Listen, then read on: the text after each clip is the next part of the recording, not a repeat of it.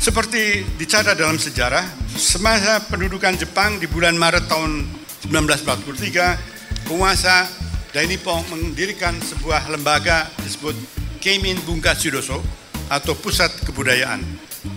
Sejumlah sastrawan, perupa, musisi, pekerja teater aktif di masa itu dan dikumpulkan. Mereka diberi fasilitas untuk bekerja, tapi juga mereka diikat.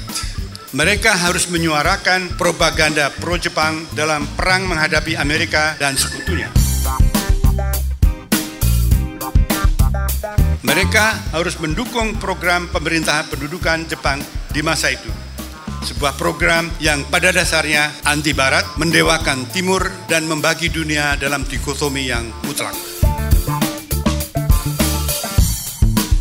Dalam lembaga itu tentu ada pejabat-pejabat Jepang dan tugasnya adalah mengarahkan dan menyensor. Waktu itu kebebasan ekspresi memang dikompromikan tapi banyak seniman juga yang memanfaatkan kesempatan itu untuk mengembangkan aktualitas dirinya dan untuk persiapan Indonesia merdeka.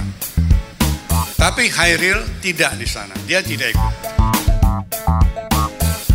Dalam pidato radio tahun 45 itu, ia mengecam kebijakan kebudayaan rezim pendudukan Jepang sebagai kebudayaan paksaan diawasi oleh sensor dan doktrin sastra dan seni yang harus mengikuti arahan tertentu tidak dapat tidak kebudayaan itu memang bukan kebudayaan yang merdeka.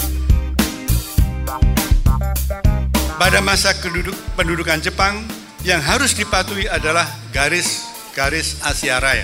Seruan agar rakyat menanam pohon jarak, melipat gandakan panen, menabung, bikin kapal, dan lain-lain dan banyak seniman yang patuh. Bagi Hairil, mereka telah mendurhaka kepada kata.